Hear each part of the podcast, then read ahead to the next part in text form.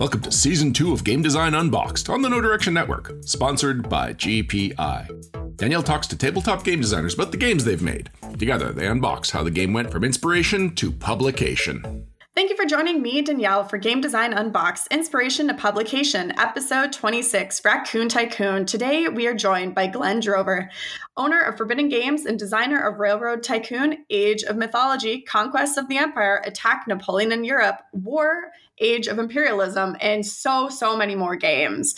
Thank you for joining us.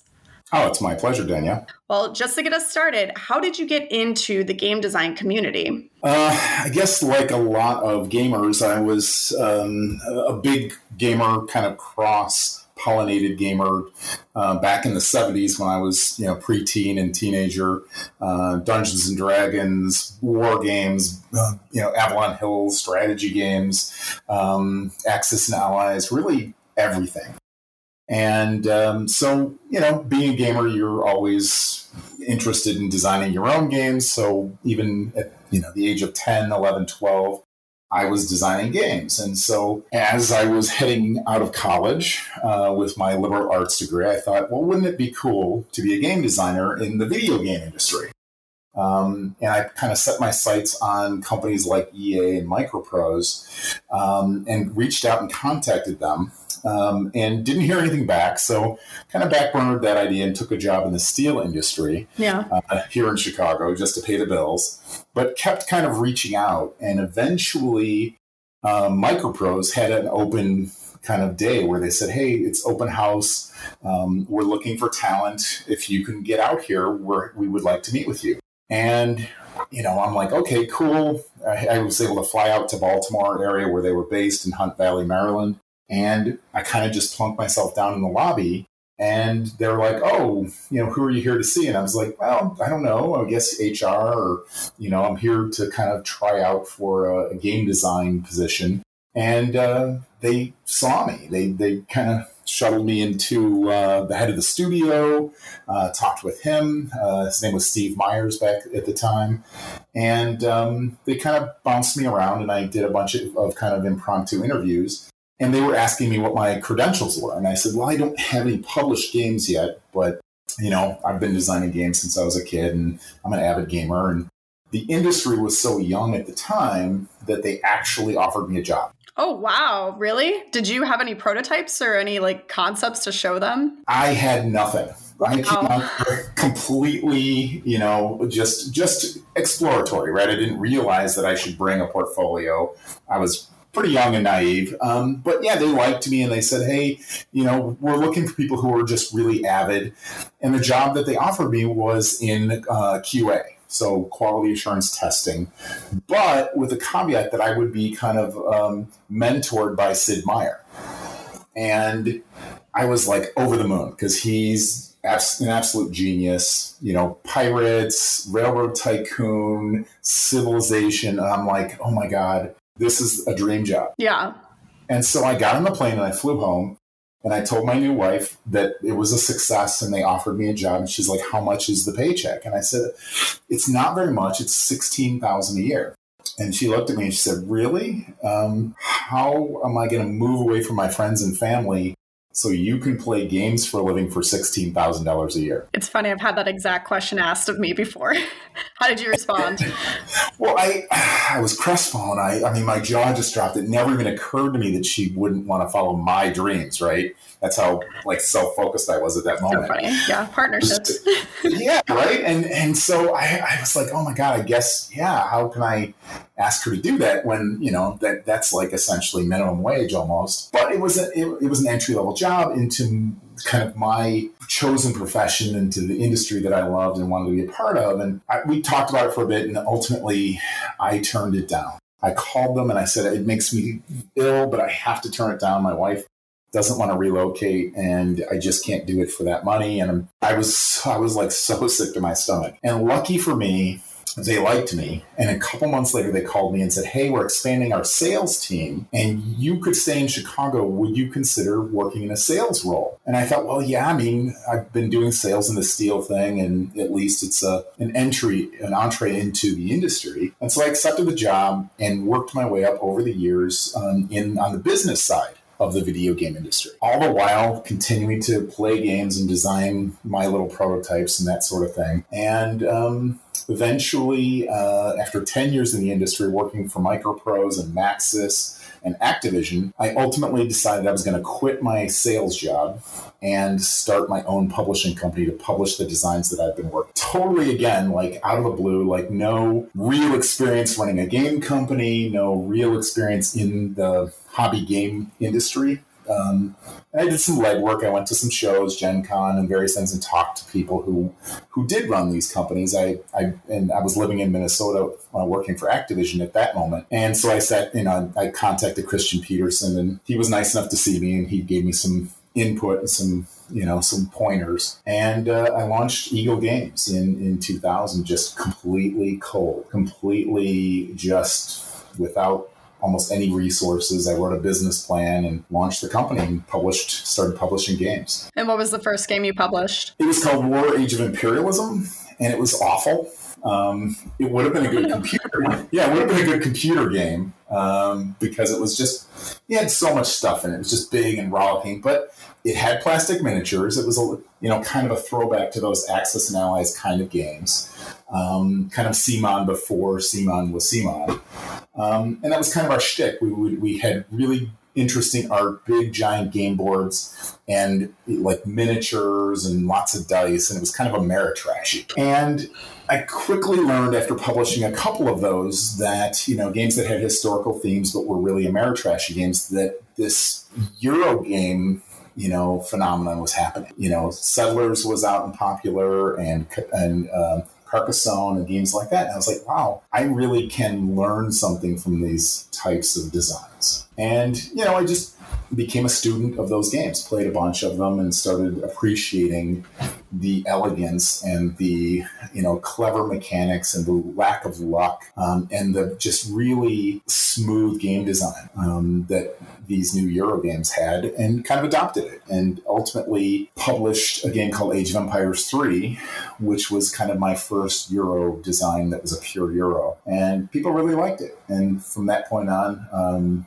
I was kind of hooked on those kinds of games. That's so amazing. And then how did you go from there all the way to where you are now with Forbidden Games? So um, after uh, we published, uh, so one of the, the hooks that we had at, at Eagle was um, that we were doing video game licenses as board games.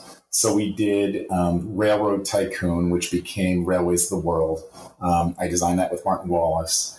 Uh, we did Age of Empires 3, which was, of course, a PC license. We were working on Pirates, uh, Sid Meier's Pirates, when we sold the company. And we actually had done also the, um, the original Sid Meier Civilization board game um, that was published in like 04 I think, or 05. Um, it wasn't also wasn't very good. It was before we really, I had really learned how to do this, you know, more elegant, streamlined game designs. So it wasn't very good, but it sold like 85,000 copies at, at, like 60 bucks a crack. So, you know, it, it, it was pretty and it, it, was Sid Meier's Civilization, so people actually bought it. But it was, to me, it wasn't a really good game design. I think that's important that you know the difference, though. Yeah, I mean, I, you, you, become very honest with yourself. Um, and, you know, the public is also going to be very honest with you. You know, you're going to get lots of feedback from people who appreciate good game design, and they'll be happy to tell you when your game has flaws. Especially in the age of internet. yeah, yeah. So, but it's it's really good, right? As a designer, being open to that feedback is really the best thing you can do for yourself. Is just is, is just don't resist it. Every once in a while, if I think someone's being unfair or they're not right about the criticism, I'll push back on it and say, yeah, that's actually not true. The game was meticulously balanced or this or that. But back then, people were hitting me with honest feedback that was right on the money. And I learned a lot by listening and adjusting and changing my approach. And ultimately, we sold the company um, in 2006 to the current owners over at Eagle Gryphon. And I went back to the video game business because uh, money. It, it's it's apparently it's much more lucrative um, over there than it is in kind of the hobby game channel for the yeah. most part. And so I went back and worked for a company called PopCap um, as their national, their North American sales director, um, selling games like Plants vs. Zombies and Bejeweled um, into Target and Walmart and uh, GameStop and, and, and, retailers like that. And I did that for about seven years. Lived in Seattle for a bit, um, and then. Came back to Chicago and just commuted. Yeah, uh, all the whole time though, I was consist- constantly working on new game designs. So during that seven years, I actually, you know, was dabbling in ideas, never really did a full design, but I got pulled back in by a buddy of mine. And he's like, hey, I really would like to do a game design with you. And so once um, PopCap was acquired by Electronic Arts, um, I did a final two years with them at EA, and then um, I was redundant. So I'm like, okay, what am I going to do next? And ultimately decided to start another game company, and that's where we founded Forbidden. That's amazing. That's such a story. It's, it's yeah, it's a long career kind of bouncing back and forth in the game industry, but in two very different kind of quadrants of, of, of the industry. So Raccoon Tycoon is uh, kind of an economic game. Um, but the intention of the game was that you can always do something fun on your turn. Um, we can talk about the inspiration for that in a minute, but you basically can do one of five things on your turn. One is to collect uh, some uh, resources, and there's six different resources in the game. And they're kind of all those industrial resources that a lot of these Euro games have. You get iron and coal and wheat and lumber and those kinds of things, finished goods and luxury goods. And uh, you collect goods. That's one uh, option. And when you collect the goods, the prices of some other goods go up in the marketplace. And then when you sell goods, you can sell one um, of the six goods on your turn and you get money based on the value it is in the marketplace. So if it's gone up to say eight and you have four of them, right, you would get $32. But then the, the price would drop one spot for every or one dollar for every unit you sold. So that's kind of how that marketplace works. And those are the two of the five actions and how you make money. I was going to say, how did you come up with that sliding scale of commodities? It's so unique and I love it. Yeah, I don't I don't remember what kind of inspired that. I was looking to to have kind of a marketplace um, and you know, I was I was thinking again the whole kind of driving force of the game was, you know, that you have a limited number of, of unique actions and you can choose one of them, but you can always do it. Um, so I was trying to think, okay, if a player uh, takes their action and they collect some resources, how might that work and how might that affect the, the price in the market?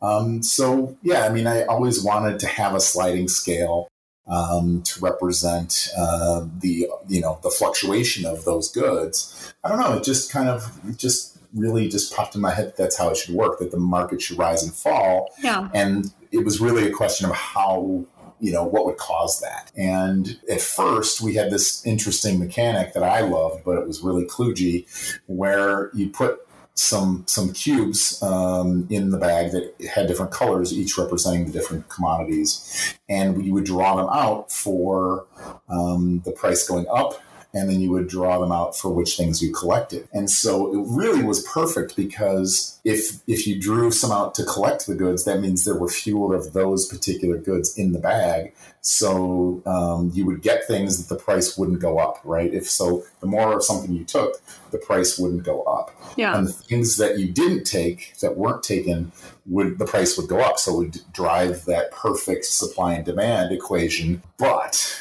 it was a pain in the butt for the players to have to constantly be drawing things out of the bag. And so it was it was this amazing mechanic that I fell in love with and ultimately had to abandon um, because it just wasn't fun. It was too much work and it was fiddly. And so as a designer, it's one of those things where you're like, you, you just absolutely love a mechanic, but from a playability standpoint, you have to change it or abandon it. And ultimately, uh, we just went with a simple card. So you would hold uh, a hand of three cards and you could play one of them. And on the top of the card was what you got. And on the bottom was what commodities would go up in value. So it was not quite as perfectly balanced, but I did balance the deck, you know, mathematically so that over the course of the whole deck, um, it was at least balanced. But, you know, in each card, it wasn't. It was really sort of random. Okay. And then for the other actions you could take on your turn, what are they? So those are these are the ones where you can kind of cash in with with the money or commodities that you have, and they're the things that drive um, both the the scoring and the kind of engine building.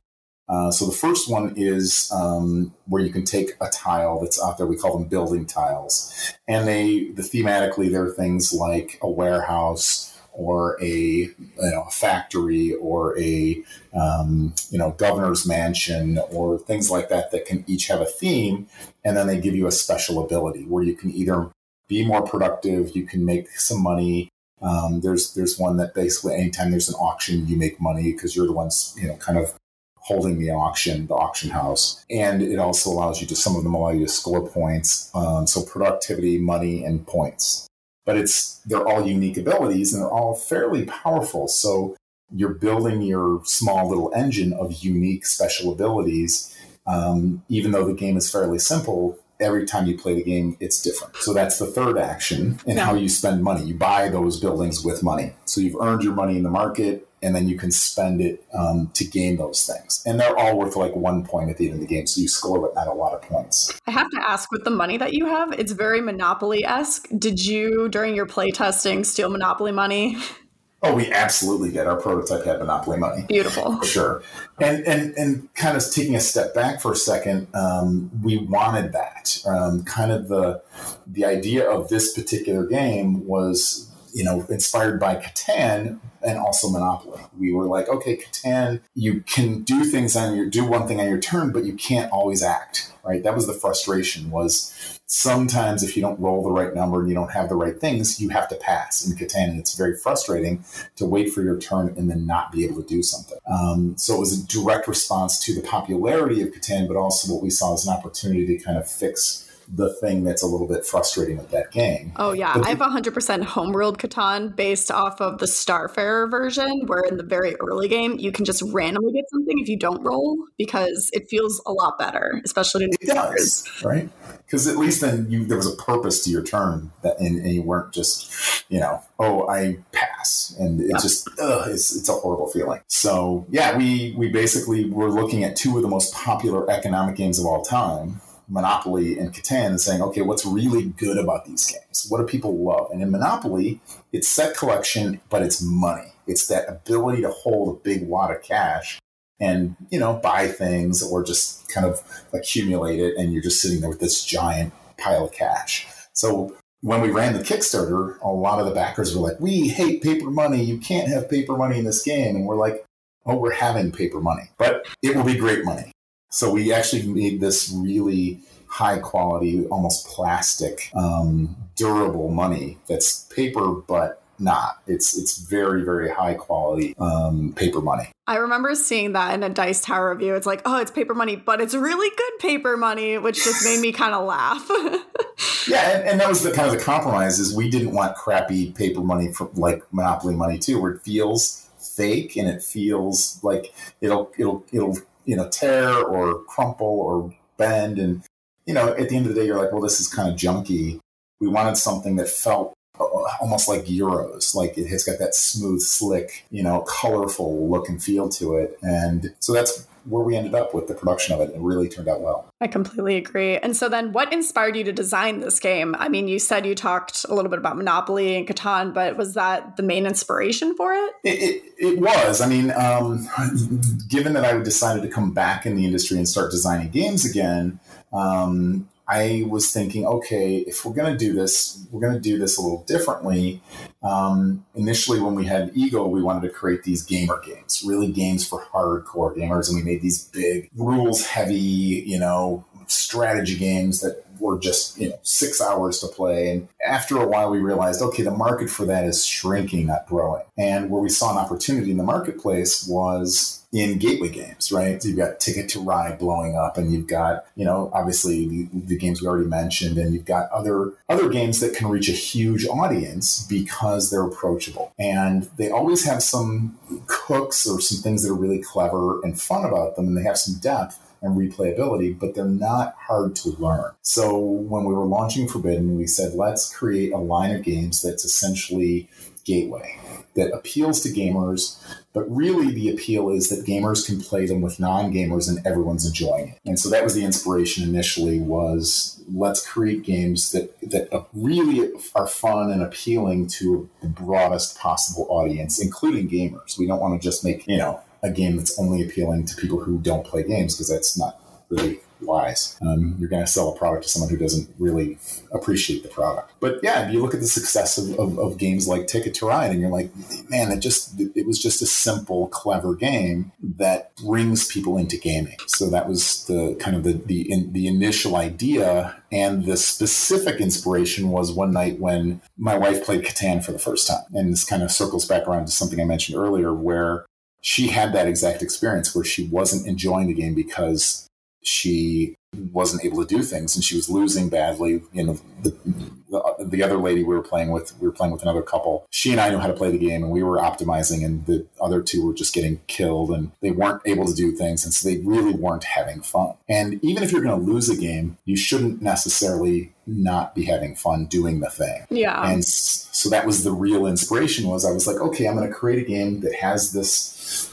you know, flavor of Catan. It'll have commodities and, and, and, things and an economic engine, but it'll be simple and easy to learn, and you always will be able to do something on your terms. So it was really that experience of playing Catan for the very first time with my wife, um, where I could see things from her perspective instead of from a lifelong gamer's perspective. No, that's awesome. And what inspired the name of the game? Um, yeah, it's it's, it's really interesting. That uh, that was my business partner. Um, the other, the co-founder of the company, uh, was the designer and inventor of Bejeweled.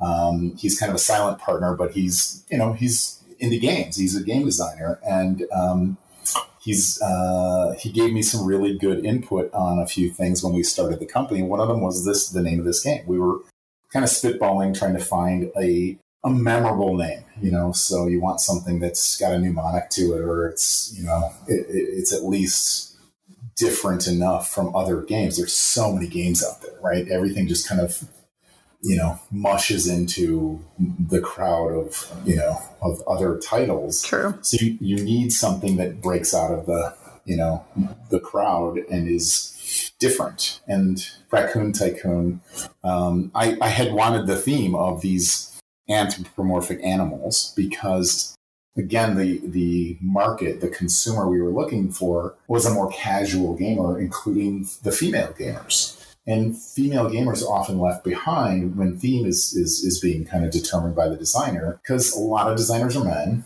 and we like, you know, sci-fi and fantasy and history and all these all these ideas and themes and railroads or whatever. And women, you know, they'll tolerate that stuff, you know, especially if they're into it. But, you know, a lot of times women are just not considered uh, when themes for a game are, are, are, being discussed or decided. So intentionally, we wanted something that wasn't only aimed at women, but would certainly appeal to them. So the setting was meant to be this world where these anthropomorphic animals lived in a Victorian timeline and dressed in these you know Victorian outfits, and we found an amazing, amazing artist, Annie Stegg, who was already uh, had done a badger who was in a like a, a waistcoat and a top hat and a, a, pocket watch and I was like, oh my god, that's it. That's that's that's the prototypical animal for this game for the characters. And we approached her and, you know, she was willing to work with us and she just knocked it out of the park. The the imagery and the art in this game is phenomenal. And each of the animals is an, a, a unique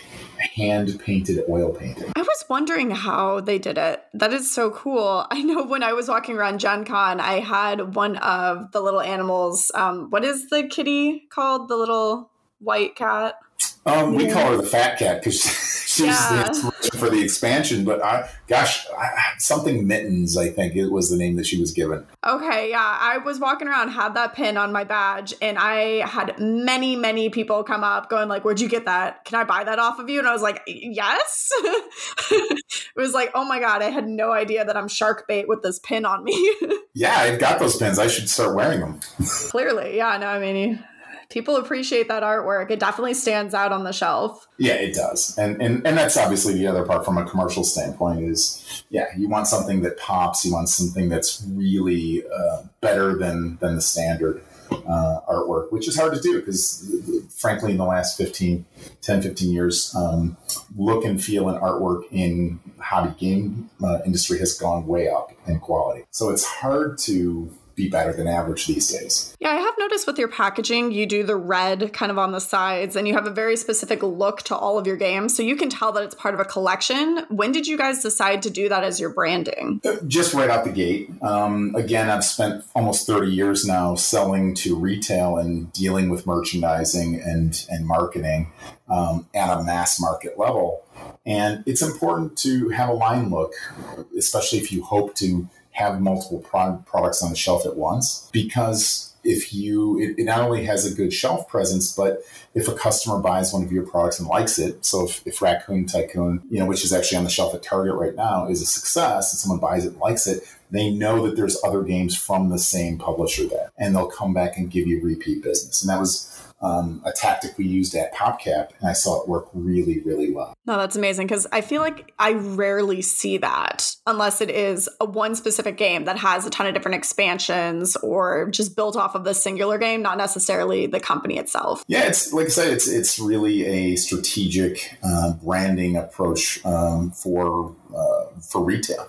Um, you, if you if your approach is aimed at retail, which for us this gateway uh, product line really is. Uh, we'll do a Kickstarter for it, but that's you know just really to kind of kick it off and, and start um, awareness building um, and to kind of determine how much the initial print run should be and that sort of thing. But really, the long term strategy for the company and the product line was to get these products on the shelf, obviously at game stores, but also in uh, larger chains because that's where you're going to get the the numbers and the foot traffic to support a higher quality product. And and that's really where we were headed right from the start. We wanted a game that would you know appeal to mom, uh, the mom shopper at Target, and you know the the the game the casual game shopper you know really anywhere. Go the game store barnes and noble um, all those retailers are retailers we work and would you say that raccoon tycoon is that game of all the ones in your line that is most appropriate for like a target? So far yes. I mean they saw that. I saw that. That was when i was kind of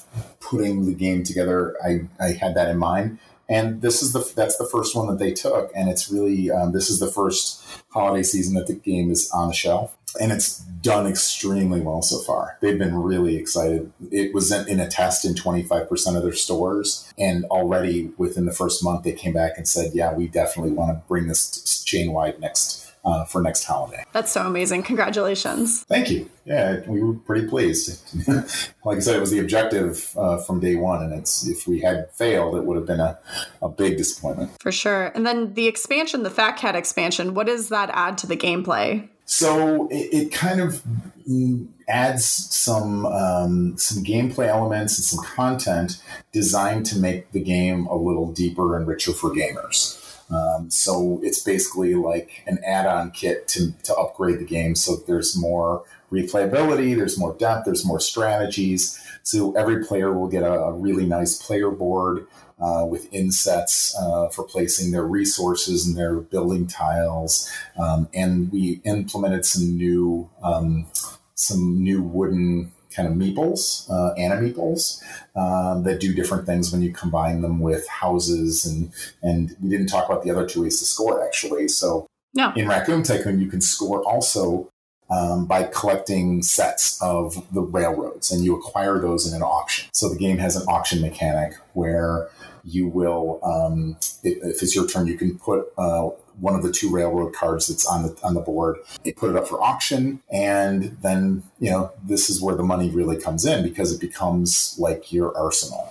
You know, if you're really cashed up and the other players aren't, you're going to be able to acquire exactly the um, uh, the railroad that you want. Uh, and if you're not really the richest player at that moment, you kind of have a sense of it because you don't know what everyone's holding. You might have a false auction where you auction off one you don't really want to suck the money out of the supply. Um, so the auction is really a fun kind of you know it, it's where the competition and the player interaction is is at its highest and then if you have um, two or three or four of the same railroad, you're scoring an increasing number of points. So basically, you're trying to collect as many of, of the same railroad as you can. So you can see what the other players are doing. You're like, okay, I see they got two of that one. I can't let them win this auction. But if they have the most money, there's no way to stop, right? So really, the, the, the acquisition of cash has a purpose. You're using it to build your engine, but you're also using it to you know, have enough power to win the auctions you need to win. And so timing matters a great deal in the game when you get your money, what you spend it on, and what your, you know, position is vis-a-vis the other players. And then the last action, the fifth action is purchasing a town. Um, so you got the railroads and the town cards. The town cards um, our cute little forest, you know, homes for the animals, and they are acquired through um, commodities. So just you don't have to cash the commodities in for money. You can actually spend the raw commodities to build these these houses or these towns, and that will let you score some points. And the, the, the deck goes up in value as you go down deeper into the game, but then the costs in commodities goes up. So it's a way for you, even if you're not cashing in, you if you have some commodities that aren't really matching, you can you can dump them into uh, buying these town cards that have the, the increase in value. And then you get a bonus for every town and railroad card that you match. So it's kind of, you know, thematically saying, oh, we're linking towns with railroad. So you're always, you can't just do a bunch of railroad auctions and do money. You can't just buy a bunch of town cards. You're really going to maximize your scoring by having some of both. And then the expansion just makes that a little bit more on the like gamer side. So that way they can get a little bit more out of it versus just a casual target buyer? Yeah, absolutely. So yeah, there's more. Um, there are more building tiles. There are um, these, um, uh, like I said, animeeples that you can acquire. Um, that you can combine with your town cards or combine with your buildings or combine with your railroads to score more points, uh, get more money, and different things. Um, and um, gosh, it's been a while since I played it. I don't, I don't even have a copy. It's so hard to find now. We printed a limited uh, quantity of them and they sold out, and I don't even own a copy. So it's we had some at Essen uh, that were in our European warehouse, and we sold those out as well. But there's there's a, a pretty nice um, additional content, and then we made it a big box so you can put the original game contents in there as well, along with the uh, the new rules and, and the new um, components. Oh, interesting. So the expansion was actually the larger box to hold the original game. I feel like normally the original game was just made larger to hold an expansion in the future. Yeah, we, we weren't that smart. We we made the box. we never intended there to be an expansion because it was a gateway, but there was a lot of demand. The game's very popular, and people were like, "Hey, we want more stuff, and we want you know new ways to play the game." So we were like, "Yeah, okay, let's do an expansion." And so on the Kickstarter, we offered the, the kind of the mega box as one of the upgrades, and it basically comes with um, the new components and rules and everything, and the new boards, the player boards, but uh, leaves a lot of empty space with a really nice insert so that you can put all the components from the, the original premium um, wood component version uh, of the game in there as well. Very cool. And did much of what you took out of your original playtesting and development of the original game go into the expansion? I know a lot of times designers will be like, oh, this is really cool, but it kind of adds a little too much. And then you save it for an expansion. Or was this something that the game just did so well, you came up with an expansion for it later on? Yeah, it was the latter. Um, really, we weren't thinking about an expansion. The, the, the, the design for the original game was always kind of simple and elegant and really didn't change a whole lot um, other than that one mechanic that I mentioned about the drawing the goods out of the bag. Um, it was always meant to be simple, and so we never really over designed it. It was always meant to be, you know, this kind of simple, elegant game that would feel very much, you know, um, of the complexity level of a Catan or, or Monopoly. And I say Monopoly, but it's really kind of an old game with kind of outdated mechanics. But yeah.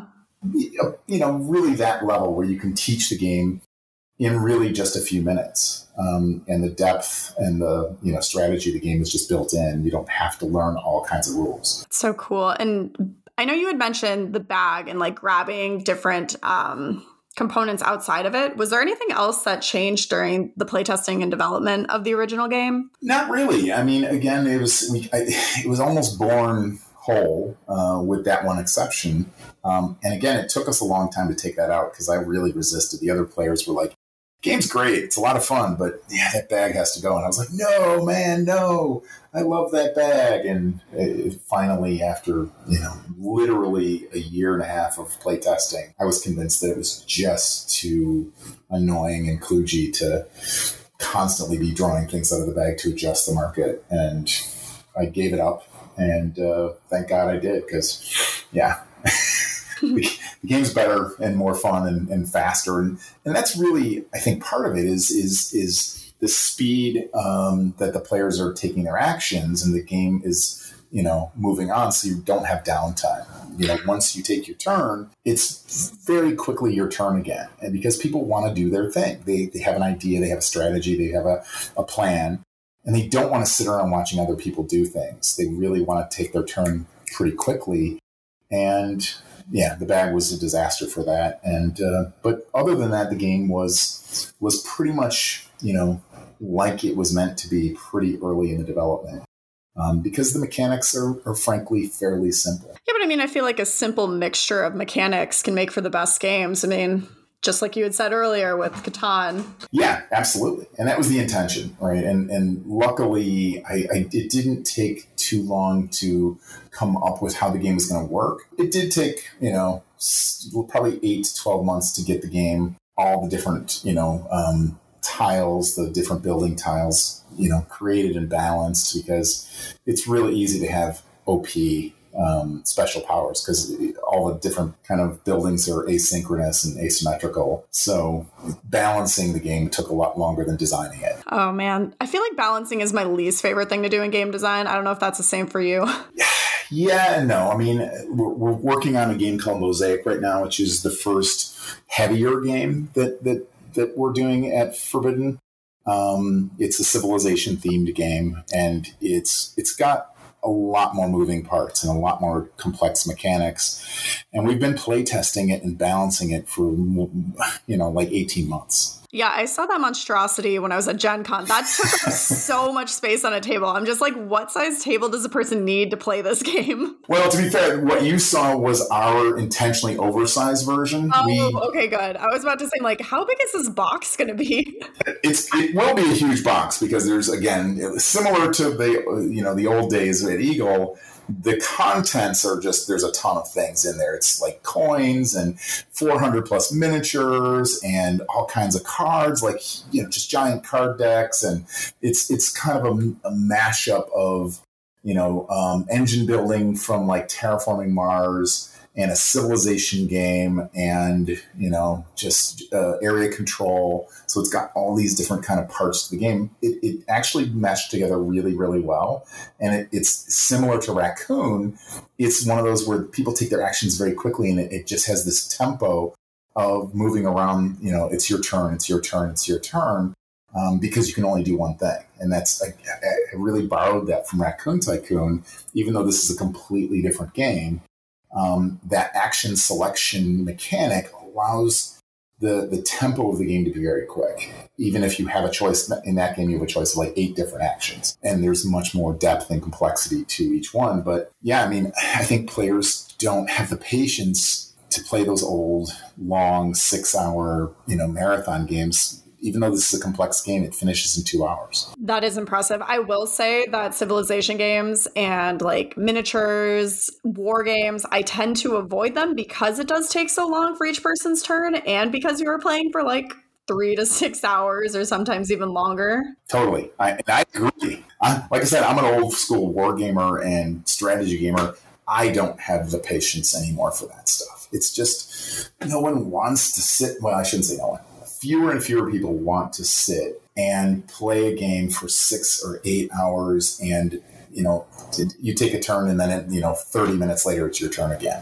It, i mean it's just not fun. Completely agree. And all your games have these amazing components especially like the wooden tokens. Is was that just a conscious choice from the very beginning? It, it was. I mean kind of along with all these other things that we're thinking about you know with our brand and the types of games and the audience and the merchandising, really having the highest quality art and quality components in the game makes a big difference when you're um, competing against thousands of new games a year. If, if your game is substandard in any way, you know, people will move on. They'll, they'll pick something else. So for us, yes, we want to appeal to a broad audience, but we want them to be amazed by the look and the and the you know components and because it's board gaming is an art form really at the you know that's one major aspect uh, and differentiator between that and some other forms of entertainment. You're you're collecting part of your collection is this beautiful thing and some of it's art and and and you know visual appeal but some of it's tactile. You know having really cool toys that you can manipulate is just it's just fun. I completely agree.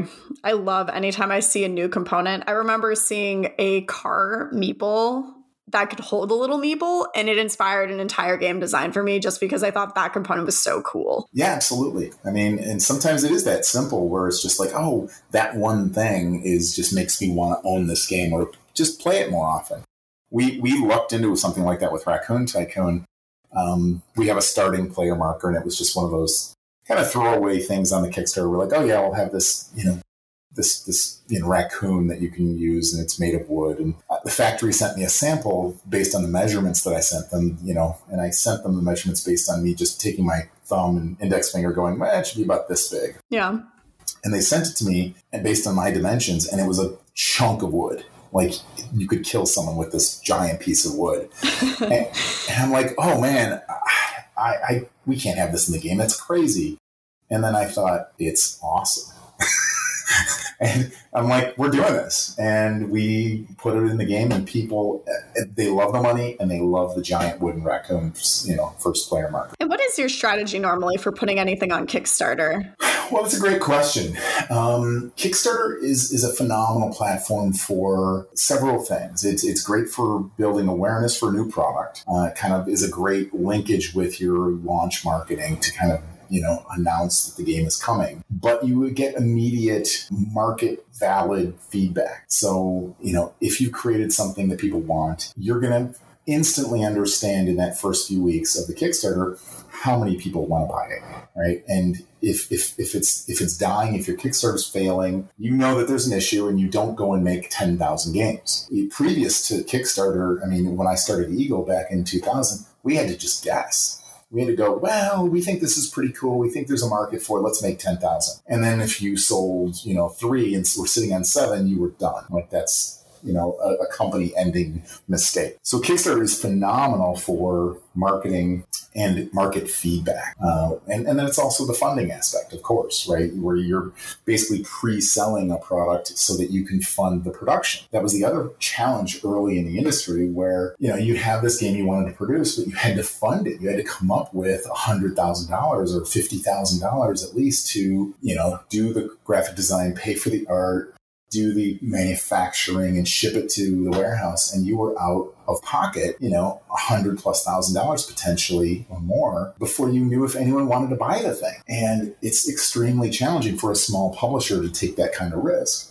Whereas with Kickstarter now, you know, you get market validation and pre-sales that fund the production right up front. So it's it's a wonderful platform, and you know, our strategy for it is market aggressively. You know, create great assets, even if the game's not fully finished. You know, we're still maybe working on like with Mosaic, we were still working on fine tuning and balancing the game because that really was going to take a long time, and even developing some of the visual uh, finished um, assets in the game. But we marketed aggressively. We spent a serious amount of money to drive people um, to the Kickstarter. And if you're going to do that, then the thing that that you're driving people to look at has to be pretty good. So it doesn't have to be 100% done, but it has to be like 90% finished or at least look like it. Um, so a lot of work before you ever do the Kickstarter. There's a year, you know, to two years of work leading up to that launch date and just a ton of, of marketing and social media and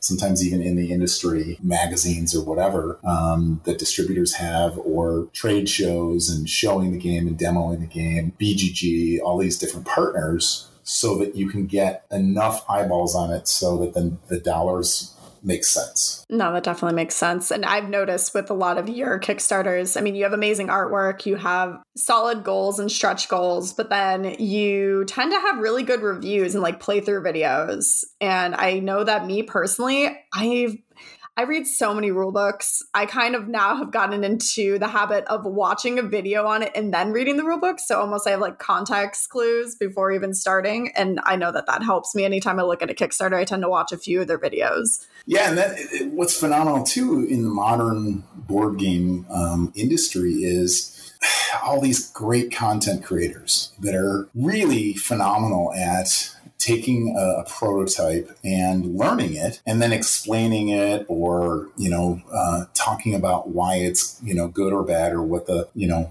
what the game is all about um, it's it's phenomenal. I mean there's we work with a whole list of some of the best in the industry and couldn't do it without because creating all that content ourselves would, would be you know so much extra time and effort and money um, for just the facilities and and you know because a lot of these guys have like almost professional level equipment. Oh for sure. Yeah i know i definitely couldn't do anything nearly as nice is what i am seeing and so i mean we know this game has been published for a while it's currently in Target. I mean, this game is doing really, really well. But how long did it take from that inspiration to the initial publication?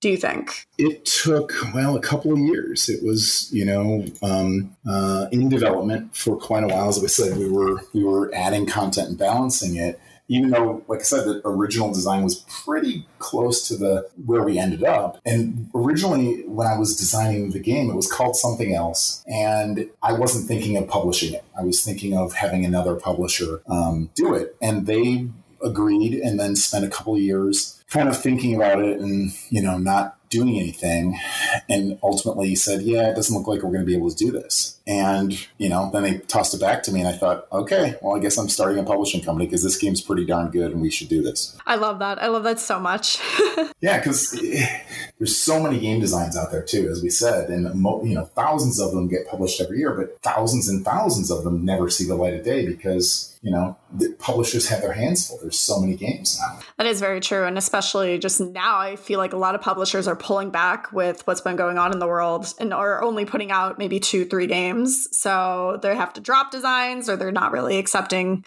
pitches anymore. So I, I get it. Yeah, it's, you know, it's, it's hard. And at Eagle, we published, I think, two or three outside designs um, and it, it, was fairly rare for us. Mostly we are publishing my designs. And at Forbidden, we only published my designs. So we started the company with that as the goal, is just to get these games um, that, that I had designed uh, published. And now we're getting to the point where we're still not looking at outside designs, but on the horizon, we very well may. Okay. Um, so it's, you know, but yeah, people approach all the time at trade shows and conventions and they're like, hey, I've got this great game. And we're like, yeah, we're just not there yet. So it's, it's pretty tough being a game inventor these days unless you're really well known right? If you're a famous designer, you can probably find a publisher pretty easily. If you're not, it's, it's going to be challenging these days. Definitely, for sure. Coming from experience, yes. oh, man. How many games do you typically work on at a time? That's a good question. Um, I think it depends, but generally, I've got one on the front burner that's you know the one I'm focused on, and then I've got two, three, four kind of on the back burner that I'm fiddling with, and um, kind of I, I, I kind of equate our I don't know our business or our um, you know being a designer like being an author. You start writing your book and you're in love with it. The idea the everything you're just so in love with it. And then after writing it and working on it and editing it you get usually pretty tired of it. And you're like ugh I, I, am not going to finish this because I have this great new idea. And you're constantly, you know, after months of working on the same thing, you're, you're like, this new shiny thing shows up and you're like, oh, I really want to focus on that. I have a great idea. And you start designing that. But you really, it's, it's a question of discipline. You have to come back around. And if you're going to publish the thing, finish it while not forgetting about the new shiny things. And so I'm constantly, I have like these yellow legal pads that have kind of the the original design concepts and some of the initial you know mechanics and everything that I will I'll allow myself a day or two or whatever to kind of explore them and then I put them on the pile.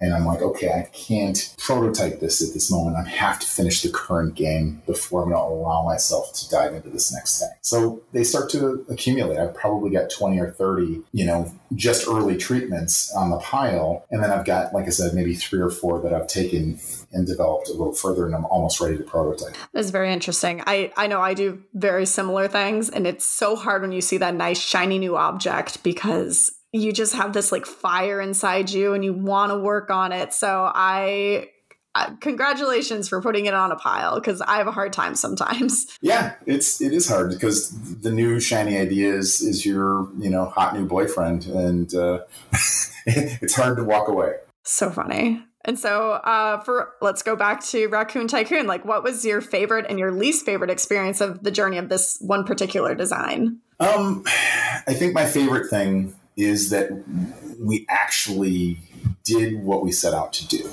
Um, it's it's a really um, fun game It's simple to learn, but you it's very replayable and you can play it with anybody. And that was the goal. And I think we we knocked it out of the park. We checked all the boxes. We made it beautiful.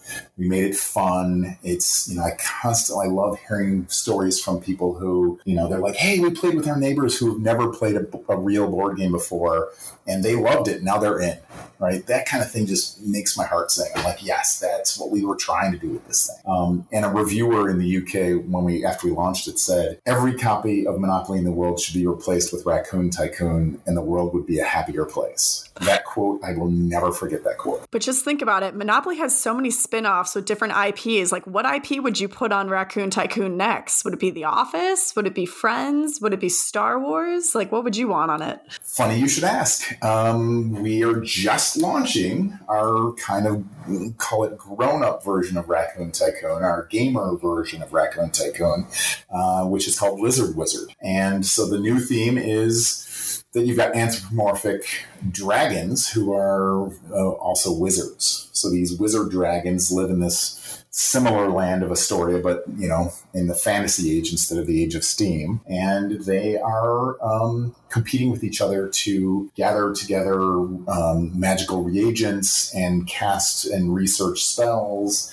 and delve into dungeons to accumulate money so they can do other things. And it's Raccoon Tycoon, but with more depth and more strategy. A little more complicated, but still, if you've played Raccoon, very easy to get into. And we're just it literally arrived in our warehouse today, and orders are shipping out to um, our Kickstarter backers um, in the next few days and to retailers and distributors. That's so amazing. So, a little bit of Harry Potter in there then.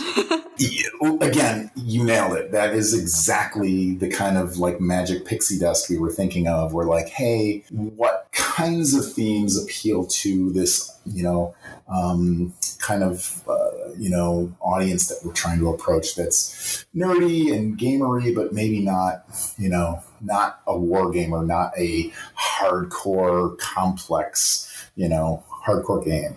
Um, but you know, like I said, this one has a little more meat to it than Raccoon, but still kind of not even a midweight game. I also just love the name. It's so funny, Lizard Wizard.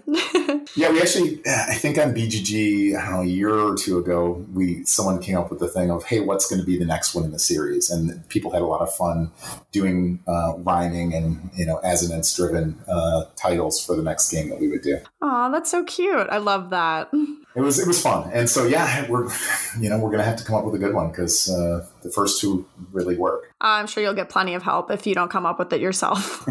right. Jeez. and so then, what was your least favorite experience then, as far as this game went?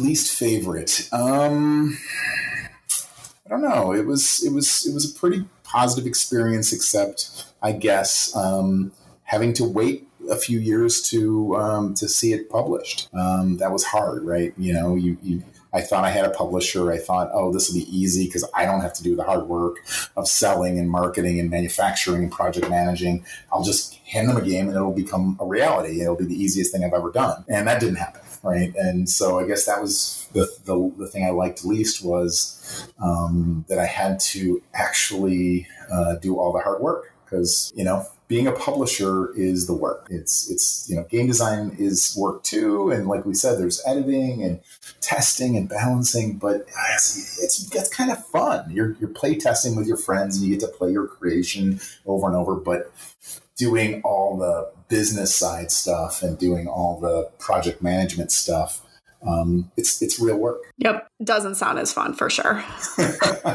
it's not, but you know, it's my career, so I, I'm actually used to it, um, and it doesn't, you know, it, it doesn't bother me to do it, but it's it's definitely not the fun stuff. For sure. And then, if you could offer just one piece of advice to designers, what would it be? Um, it's it has to do with with playtesting, right? You you have to create a workable prototype. A lot of times, I'll have really avid designers or inventors come to me and say, Hey, I've got this great idea for a game and it's going to do this and it's going to do this. And I'm like, cool. Um, make a prototype and put it in front of me, you know, and I'll be happy to give you feedback. But that step seems to really challenge some people where they're like, well, I don't know how to do that, or eh, that's really hard, and I, you know, I'm afraid it might, it won't work right. And I'm like, yeah, it absolutely won't. Like you're going to think it's the most brilliant thing in the world, and we're going to put it on the table, and it's going to suck. It's going to be broken, and it's going to be horrible, and then you'll iterate it and go at it again. And so, game design, most times there are exceptions, but most times game design is about iteration. You you create the prototype and you redo it and you redo it and you redo it. It's an endless cycle um, until you get it right, until the game is fun and balanced and, you know, and streamlined. Because the other sin that we're all kind of, you know, that we all commit is that we put everything into the game. Every idea that we have, we're like, oh, this will be cool. That'll be cool. I'll add this. I'll add this. And pretty soon it's a Frankenstein. And in you know, it's it's not it's not elegant. And I think so. Streamlining is part of that process too, where you have to chop off parts of your baby, and and it's hard to do. So iterating and streamlining is the hard work of design. I completely agree mostly because I've thought I had really good ideas and then I did put it down. I was like, good God, this is yeah. not great. I mean, Mosaic, the first prototype we put on the table, was the worst thing I've ever played ever. We it was so comically bad. We were we couldn't stop laughing at how broken and awful this thing was. But also something that's important about that is hopefully you didn't play for two hours. You cut it off when you knew it wasn't working. Because I have definitely suffered through too many playtests where the designer should have stopped earlier. yeah, right. Uh, yes, we did. We we we basically just put it. We chucked it and said, okay but yeah, you learn things, right? Every experience of the playtest is a, is is is learning, and hopefully, you know, the challenging part is can you glean the right lessons? Can you then make the next thing better? And you know, it's it's hard too because sometimes you. Um, originally, Mosaic was supposed to be worker placement. I was like, yeah, I'm ready to do another worker placement game like Age of Empires 3, and this is going to be it. It's going to be awesome. And it stunk it was a terrible worker placement game. It was boring and it was too long. And I was so frustrated. And I'm like, okay, do I keep moving down the road to improve it and make it a better worker placement game? Or do I toss that whole thing out, the whole main mechanic of this game, and keep the content that I like and rework it with a different core mechanic? That is one of the hardest things I've ever had to do is, is essentially restart the core mechanic of the game, you know, from scratch after six or eight months of development time. Oh, ouch. Yeah. Yeah. It was hard, but it was absolutely the right thing to do. And the game and the game experience is so much the better for it. Because yeah, it would have been a better game by the time we were done, but I don't think it would have been nearly as good. It would have been kind of a mediocre worker placement game instead of a really really good action selection game. I really do think that that comes from just designing and spending months and years in the industry knowing when to cut the fat and when to change directions even if it hurts. Yeah it, it is. It's like I, I equate it to like an internship or a uh, apprenticeship right? You initially you don't know much and you learn by doing and over, you know, since starting to publish games and design board games uh, for real, you know, 20 years ago, um, I'm, I'm just better now than I was before because I know how to do things. And, you know, you just learn by doing. For sure. And is there anything else you want to tell our audience before we wrap up this episode? Um, well, I was going to mention Lizard Wizard, but we got to it. So yeah, it's if, if you like Raccoon or if you end up buying Raccoon Tycoon and enjoy it, um, Lizard Wizard is brand new and, and hitting the market um, this coming weekend. So uh, it's it's a load of fun. We were showing it at Gen Con and at Essen and people were loving it. So um, we're pretty excited and has that amazing Annie Stegg artwork. Um, really, it's the most beautiful game that I've ever worked on.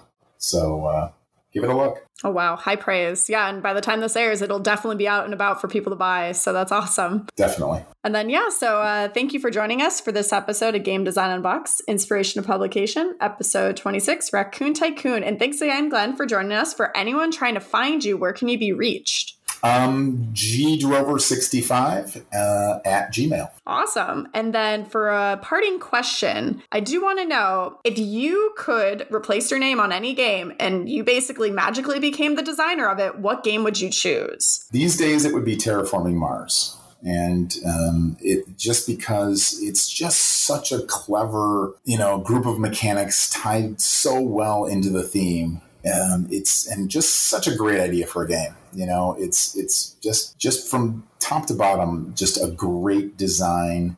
And um, love the art love the implementation and the mechanics. And it's not perfectly balanced right? There are some things that that really might have been a little bit better, but it's so damn good in, in, in, almost every way that I, I don't care. And it's I wish I had designed it. It is a really good one. I just spent uh well, I was at Origins demoing the Ares Expedition version of it, which everyone kept misreading as expansion. And I had to explain many times that it was a standalone game. But I agree that that is an amazing game. Yeah, it, it's it inspired me to um, to uh, uh, do some things with Mosaic. All right, it's we're always you know borrowing well, oh, uh, sure. on, on, and that's why the industry's gotten so much better so quickly.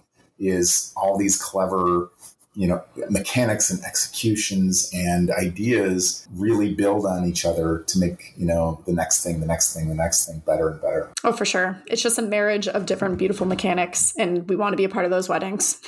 Absolutely. Well awesome. So yeah thank you to everyone who's been listening. I'm danielle reynolds and you can find me um, well everywhere facebook DMR Creative Group, Twitter, at Creative DMR, and then on Instagram at Token Gaymer. That's G A Y M E R. Glenn, Thank you so much. This was so insightful. Oh, it was my pleasure, Danielle. Thanks for having me. For sure. This has been another episode of Game Design Unboxed Inspiration to Publication, brought to you by GPI. Whether your game needs graphic design, product development, sourcing, or manufacturing, find out how you can take your awesome game idea and get it made by GPI. Go to madebygpi.com, the leading service provider in the toy and game industry.